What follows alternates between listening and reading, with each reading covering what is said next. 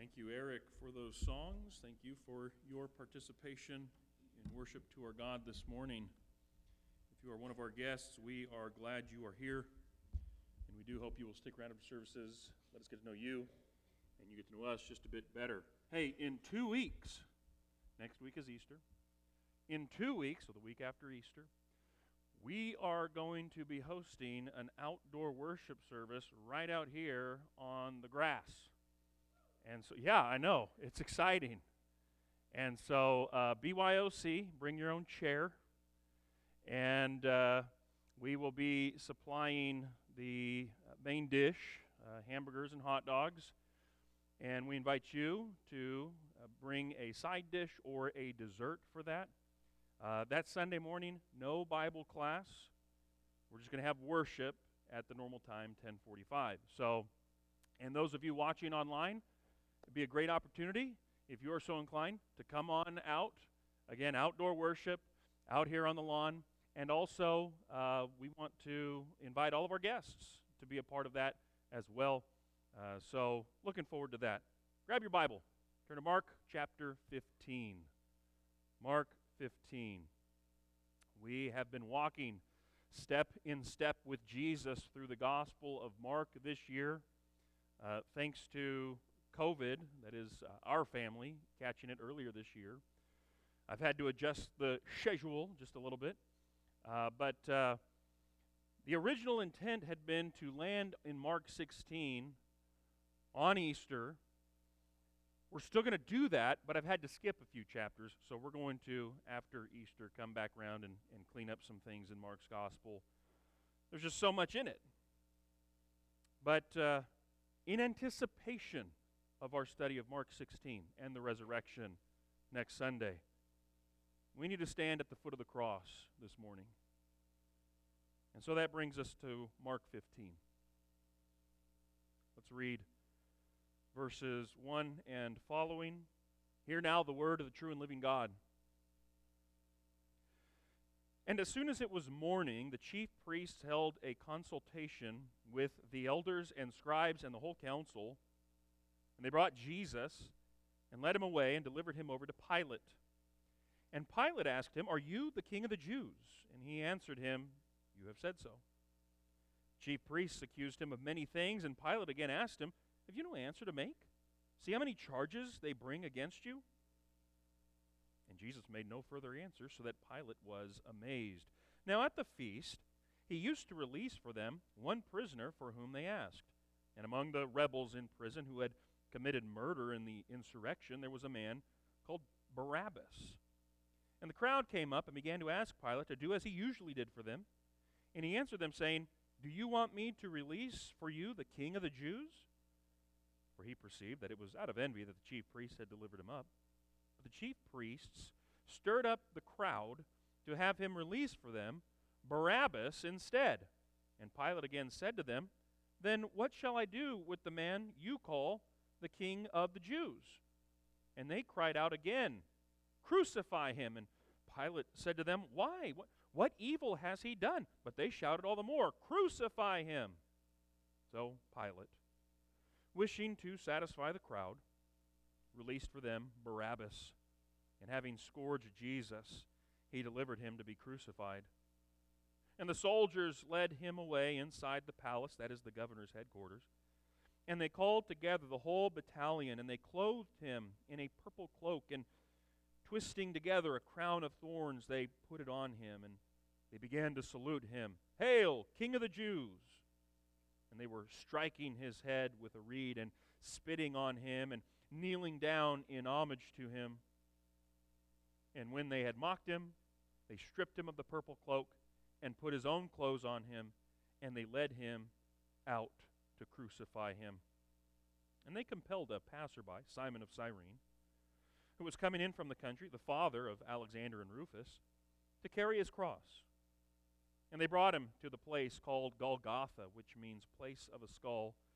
And they offered him wine mixed with myrrh, and he did not take it. And they crucified him, and divided his garments among them, casting lots for them to decide what each should take.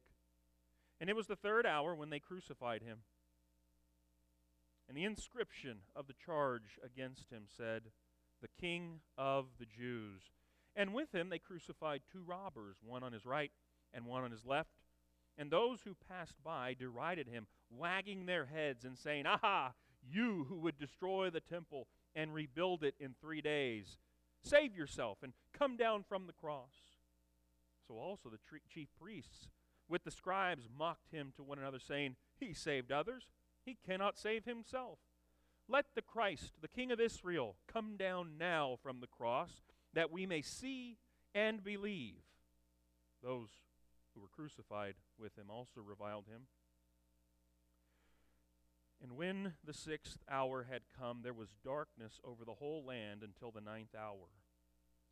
And at the ninth hour, Jesus cried with a loud voice, Eloi, Eloi, lema sabachthani, which means, My God, my God, why have you forsaken me? And some of the bystanders, hearing it, said, Behold, he is calling Elijah. And someone ran and filled a sponge with sour wine, put it on a reed, and gave it to him to drink, saying, Wait, let us see whether Elijah will come to take him down. And Jesus, uttered a loud cry and breathed his last. And the curtain in the temple was torn in two from top to bottom. And when the centurion who stood facing him saw that in this way he breathed his last, he said, Truly, this man was the Son of God. Let us pray. Holy Father, as we approach the cross of Christ this morning, we pray that we would see clearly because you have given us enlightenment in our hearts and in our minds. Help us to see fresh the crucifixion of our Lord. We pray through Christ our Lord. Amen. Everything orbits around the cross of Christ. Everything is caught in the orbit of the crucifixion. The crucifixion of Christ is central to everything. You see Jesus stand before and face down the world powers. Not only those that are visible, but those that are invisible as well. We have come step in step with Jesus, and as we've gone through this study, we have looked at the steps that Jesus took during his earthly ministry so that we could carry those principles across the bridge of time to us today, and we might follow in his steps.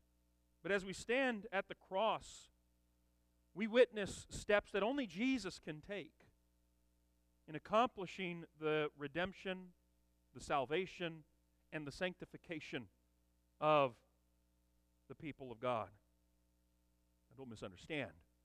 The cross of Christ certainly motivates us for good works, motivates us for the, the holy behaviors that we engage in. We are created in Christ Jesus for good works that we should walk therein. But the actual event in history where Christ, the Son of God, is nailed to a cross that is where Christ becomes a curse for us. That is where the sinless one takes on and even becomes sin on our behalf. It is where the just is substituted for the unjust. And only Christ, the Son of God, God in the flesh, only He can walk this path. But in this event, God, through the crucifixion of Christ, is doing exactly what he promised, and that is, he is saving and sanctifying people.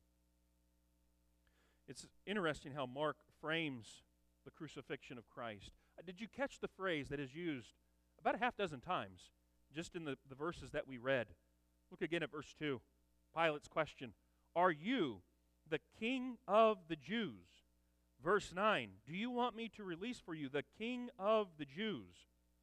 Verse 12 Then what shall I do with the man you call the king of the Jews? Verse 18 Hail, king of the Jews, is the mocking cry of the soldiers.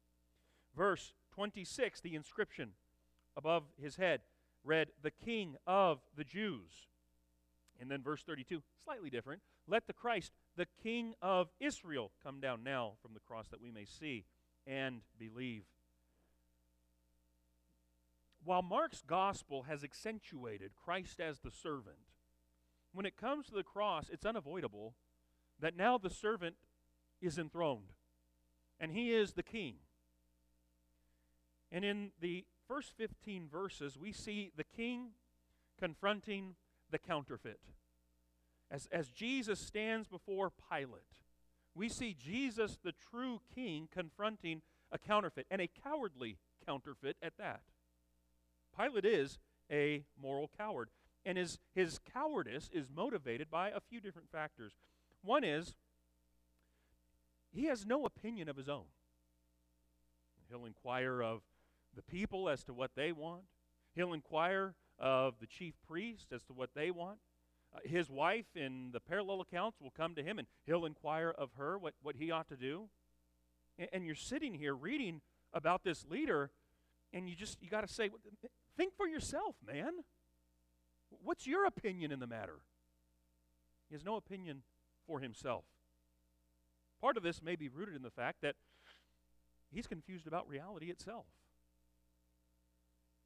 Every statement, just about, that is recorded here by Mark that, that Pilate makes is in the form of a question Are you king of the Jews? Have you no answer? What will you have me do?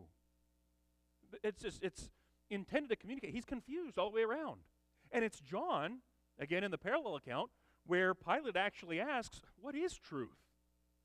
He's confused about reality itself, confused about truth. And that certainly motivates his cowardice as well. But perhaps deep down, the cowardice of Pilate is motivated by the fact that he's a sycophant. He's, he's a minion, he's a fawning parasite of the Roman system of government.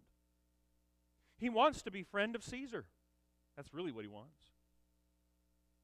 The thing is, is that when you are friend of the governing system, it isn't too long before that governing system goes out of business and is replaced by maybe an opposition party. That's exactly what happens historically with Pilate. While he wants to be friends with the Caesar in his day, just a few short years later, there's a regime change. And now Pilate will have to flee into exile because the, that Caesar is going to bring charges against him to answer for what he did while he was governor here over Judea.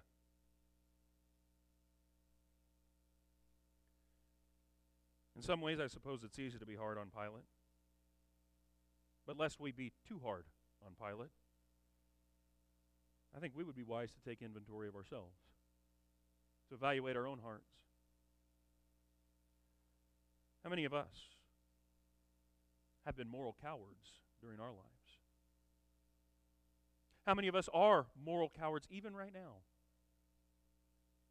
When push comes to shove and when our backs are against the wall, are we trying to weasel out of responsibility as it comes to the gospel and as it comes to our Christian walk? The true king calls you to choose.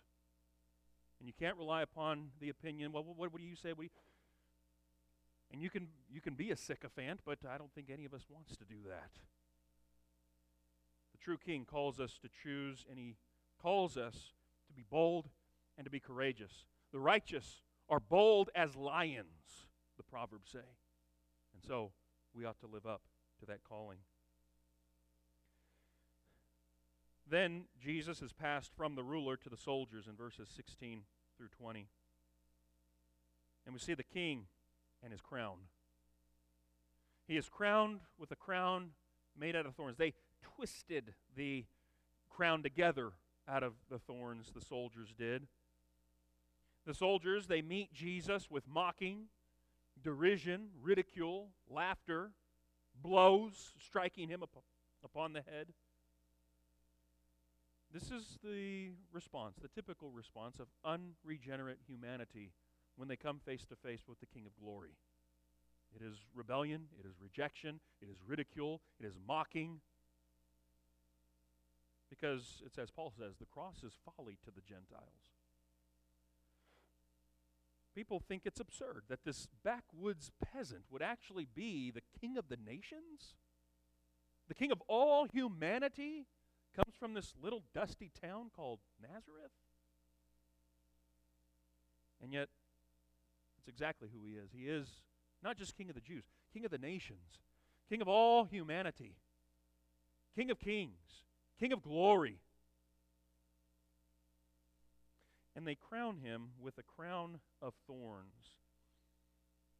We're supposed to make a connection all the way back to the beginning, all the way back to the original curse that was placed upon the man and the work that the man would do. All he would have from it was frustration because all that the fields would produce would be thorns and thistles. Thorns.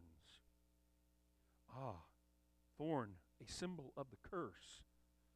And now here are these unregenerate men twisting a crown of thorns, a crown that is a reminder of the curse, and crowning the Christ with the curse. And of course, they'll go to the cross, and the cross, anyone who is hanged on a tree is under curse. They're cursed. Crucifixion qualifies for that. This is no less than the Apostle Paul's point in Galatians chapter 3 and verse 13. Christ redeemed us from the curse of the law by becoming a curse for us. For it is written, Cursed is everyone who is hanged on a tree. You see, the, the crowning of Christ is Christ being crowned with the curse. The crucifixion is Jesus taking upon himself the curse. And he does that again so that we might be the curse. The curse, Christ, he becomes the curse so that we are freed from the curse. And that point is not missed by Paul, and it's not missed by the gospel writers who record about the coronation, the actual event of crowning King Jesus. He's crowned with the curse, and in that way becomes the curse for our benefit and on our behalf. And then there's the actual event itself the king and the cross. Savior is nailed to the cross at Golgotha, Calvary, and the place of death for Christ actually becomes the place of life for us. If this kind of injustice were to be committed against uh, a dignitary, king, president, prime minister, I mean, the original report of that event would be extensive. I think about when JFK was assassinated and the, the report that came out, the Warren Commission, page after page after page documenting the event. And yet, the brevity that records what actually took place when Jesus is laid on the cross and the nails are actually pounded into his flesh and he is actually lifted up. The brevity is stunning. Just the economy of words. And they crucified him, verse 24 says. That's it. That, that's the whole report of the whole crucifixion event. And they crucified him. Just a few brief words. And yet, as compact and as dense as that phrase is, God in that has provided everything that is needful for faith. It is sufficient for the purpose for which God sends it forth. The king is crucified, and his enemies mock. We, we see the words of the passersby in verses 29 through 32. Some of them are the elites in the Jewish system, the chief priests, scribes. And what they say is exactly right. If Jesus comes off the cross, he indeed saves himself. But if he saves himself, he can save no others. He can't save others if he saves himself. And so, in that way, they are right. They are actually quoting from Scripture. They're quoting from Psalm 22. Don't miss that. Because that same psalm is going to be quoted again here in just a moment. When Jesus in verse 34 cries out, Eloi, Eloi, lama sabachthani, my God, my God, why have you forsaken me? That is from Psalm 22, verse 1. And these are textual clues that are supposed to point us to the, that, that 22nd Psalm in its entirety. Not just verse 1, and not just the verse, I believe is verse 18, that the leaders are quoting, but the whole thing in its entirety. And that's important if you're going to understand what Jesus is saying here when he says, My God, my God, why have you forsaken me? I know it's typically understood that, well, in this moment, the Father is turning his back on the Son as the Son becomes sin and takes on the sins of the world. God, the Father, can have nothing to do with that. And that's, that's okay. The issue with that is, for me, the deeper you get into uh, understanding and appreciation of the Trinity, you have God forsaking God, the Father turning his back, forsaking the Son, which would be tantamount to the undoing of the Trinity. Well, then how do you make sense of this? Exegetically, go back and read the whole 22nd Psalm. And you will read, well, let's go ahead and take a peek, shall we? Psalm 22.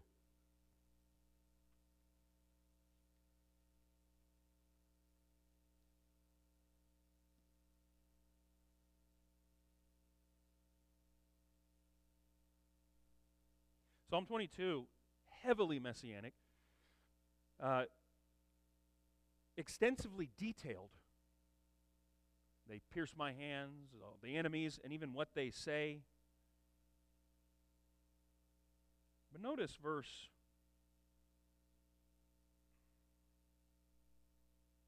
I want to notice verse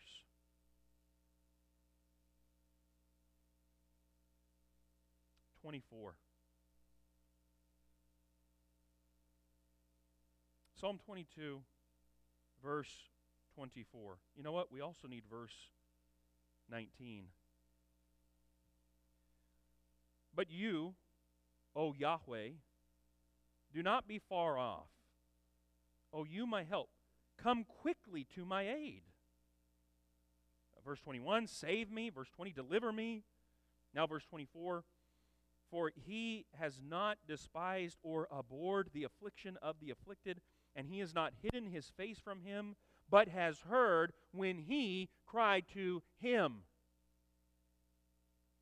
The rest of the psalm goes on to explain that, yes, while in the moment, for those three hours where we don't have a report of exactly what is taking place except for darkness over the face of the earth, while Christ in his humanity experiences all of the pain physiologically, psychologically, that goes along with the crucifixion, there is not an undoing, as it were, of the Trinity, but rather the Father does indeed vindicate the Son. In fact, as you go on, all this points to the conclusion of this, which points to resurrection. Uh, verse 30 Posterity shall serve him. How shall posterity serve him if he's dead and forsaken? Well, he's not forsaken. He's not abandoned to Sheol, as David says in the 16th, the 16th Psalm. It shall be told of the Lord to the coming generation. They shall come and proclaim his righteousness to a people yet unborn, that he has done it. Much more can be said about the 22nd Psalm. I just want to emphasize here that when that when Christ utters this and when his enemies are fulfilling prophecy from the 22nd Psalm, that the entire psalm is, is, is in view here. And the gospel writers recognize that. Does Christ quote the whole 22nd psalm? I'm inclined to think that, yeah, he probably did. There are those who say, well, he's so beaten and tortured that all he can really utter are just the, the, those, those four words Eloi, Eloi, Lama Sabachthani.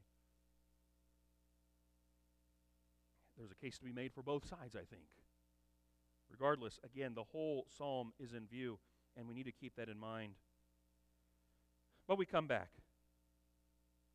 Who is it that actually crucifies Christ? The whole world is represented here. You have the, the Jewish leaders that are coming by. You have the Roman soldiers representing the Gentiles who are actually pounding in the nails. You have the whole world responsible for the death of Christ. That's the emphasis here. And indeed, the whole world is responsible for this. Wicked people delivered Jesus over. Sinful hands actually drove the nails into his flesh. And yet, while all of these humans in rebellion are doing exactly what they want to do, governing all of this is the eternal purpose of God to see to it that exactly what happens is exactly what God has ordained to take place so that humans can be redeemed and saved and sanctified. So, at one level, yes, these human agents are operating according to the desires of their flesh in rebellion to God. And at another level, they are they, they know what they're doing, but they don't know what they're doing. They don't know that they're actually fulfilling the eternal purpose and will of God for redemption and salvation. And so, even in the rebellious wills and intentions of humans, God is seeing to it that his eternal purposes and determinations are carried out. Man, our God is so wise. Our God is, is so powerful. They crucify the king. And in the moment, it certainly looks like defeat. And yet, the king is victorious. Because in the death of Christ, death itself is conquered. He is the King of glory, the King of kings, the King of the nations. He's the King of all humanity. He's the King of all powers, visible and invisible. And let me just say that that means, again, why I started off by saying everything comes into orbit of the crucifixion. As Christ is enthroned as king on the throne of the cross, he is demonstrating that he himself is king over all world powers, including the world powers that are in power today, whether they be federal, state, or local. All need to acknowledge the lordship of Christ. The Father says in Psalm 2 I have set my king on Zion, my holy hill. Good news that is preached in Zion in Isaiah 52 is Your God reigns. Brothers and sisters, your God and my God reigns. Yeah, but, yeah, but uh, just, uh, you know, it, man, it doesn't seem like it. Make no mistake that even in the rebellious human wills today that are running amok in various ways, Christ is putting under his feet all of his enemies. The Father is putting under the feet of the Son all of his enemies. And Christ will be demonstrated as Lord of all. What do we do? We say, Come, reign over me. Lord God, King of everything, come and reign over me.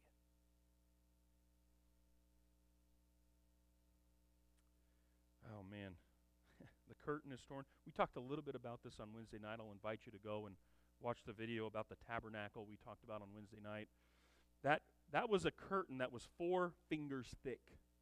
Okay? This isn't the lacy drapery, right? Just real nice, whatever. This was substantial curtain material, all right? Intricate, intricately woven and sewn together. And 30 feet tall, if I remember right, in the temple. And that thing was torn not from the bottom up, from top to bottom. And it communicates that the way of access into the very throne room of God is now available to God's people. So much more. Let me let's go to Hebrews 13. And and this is where we're going to land. Hebrews 13. What is the cross and the crucifixion of Christ mean for us? And, and how ought we to live in light of that? Hebrews 13, I want us to notice verses 12 and 13. The writer of Hebrews there writes So Jesus also suffered outside the gate in order to sanctify the people through his blood. Therefore, let us go to him outside the camp and bear the reproach he endured. Now, in verse 12, he talks about the sanctifying effect of the cross.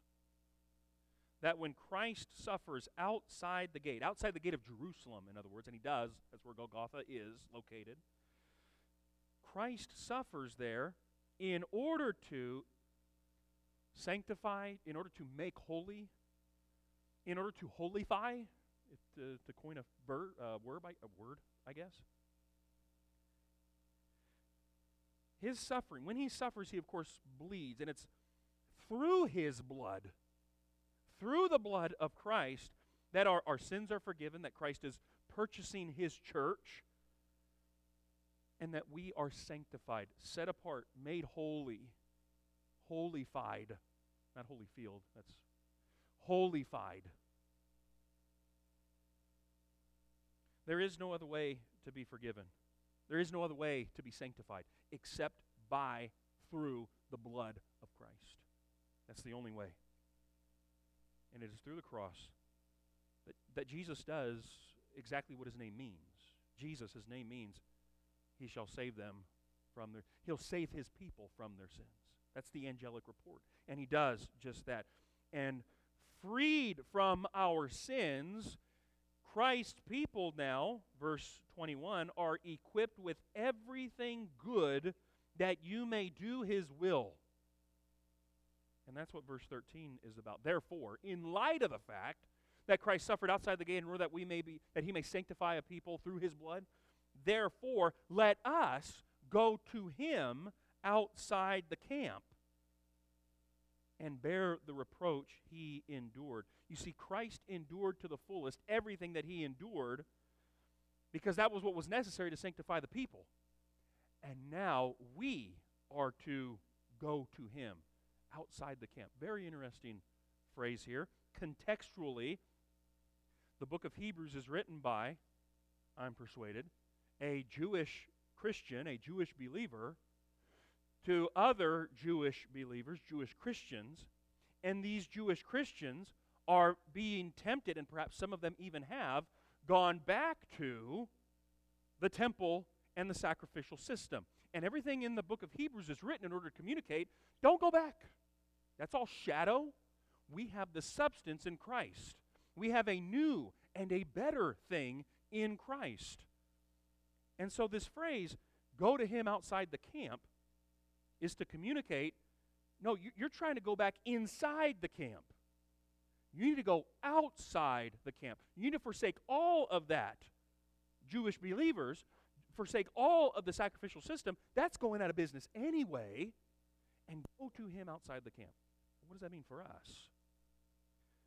To go outside the camp is to forsake everything that is inconsistent with Christ and his purposes. Don't misunderstand. That sacrificial system served its purpose, but it's now obsolete because we have this new thing. And for us, again, to go outside the camp is to forsake everything that is not in keeping, that doesn't square with Christ and his purposes. It doesn't square with the will of God, verse 21 again. Anything that is at odds with Christ, anything that is according to the camp of the world, is to be forsaken, is to be abandoned for Jesus' sake. And so we go to him, our King, enthroned on his throne in that moment, in order that we might be forgiven and made holy. And the world will hate us for this. There will be reproach that we must endure and we must bear. The world will hate us doing this, and they will hate us for it. But as Christ bore the reproach, so we also, in this way, follow in his steps. What needs to be abandoned in your life? Evaluate your own heart, even right now. Take inventory. What in your life belong that belongs to the camp of the world? What do you have in your life that belongs to that camp?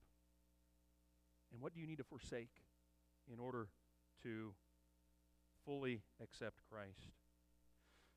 It is sometimes in vogue these days. You'll hear skeptics and others say, you know, if if only God, if, if He would just come down, or if she, right? That's kind of a popular thing, right? If God, whether He's He or she, would come down, well, then I would believe in Him or her. Our, our reply to that, brothers and sisters, is God did come down in human nature, as a Jewish male, by the way. He came down to this earth, and the people did not believe in him, and they did not worship him. They crucified him. They shouted out, Crucify him! Crucify him! And they crucified him. They did. So, this business of, well, if, if God would just come down, well, he did. Why do you persist in your rebellion? That's really the question. You see, the King of glory was nailed to the cross for sinful humanity in order to save his people from their sins, from our sins. And in light of the cross, brothers and sisters,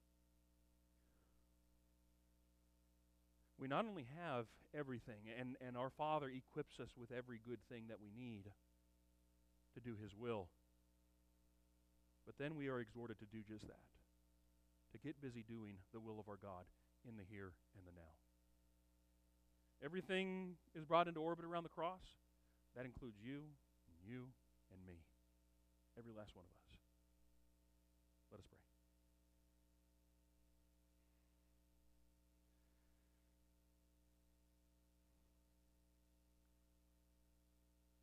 Father, you sent your blessed Son into this world. Lord Jesus, you laid down your life on the altar of the cross. You stretched out your arms on the hardwood of the cross to bring everyone into your saving embrace. We pray that by the Holy Spirit, we would be enabled to go out and to make you known to those who do not know you, to bring the nations into your fold, indeed, to bring lost souls to the foot of the cross where they might see their Savior. May we do this with love. May we do this with gentleness.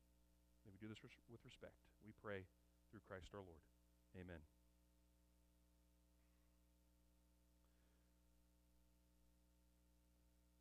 They meant it in derision, and yet it was the truth. He is the king. When we look at the cross, we see our king. And he is drawing his people to himself. My friend, you are here this morning and you have not yet bowed the knee to King Jesus, we invite you to do that. We invite you to say to Jesus, Come and reign over me. And that means turning away from sin, turning to Christ, confessing Him as Lord, being baptized, immersed in water, have all your sins washed away by the blood of Jesus, raised to live this new life, having been filled with His Spirit. If this is something that you desire, we can help you with that even today. Many of us, most of us, we've, we've done that. How's your walk been, my brother, my sister? Is there, again, something that belongs to the camp of the world that you need to abandon and forsake? That you need to leave at the foot of the cross? That you can walk in the paths of righteousness that God has set before you? We can help you with that even this morning as well, my brother, my sister. In a moment, when Eric comes and leads us, you know that's your opportunity to come forward and express these things that are on your heart. And we'll surround you with love and lift you up in prayer to our Father in heaven. Maybe it's something of a personal nature. You want a private setting. One of our shepherds will be available in the conference room. You can make your way over to the conference room. They'll do the same thing there. Surround you with love. Lift you up in prayer as you unburden your heart before the Lord. Maybe it's uh, something physical or emotional, spiritual, something that you've just been struggling with in recent days, weeks, months, perhaps. The lesson is yours. The invitation is open.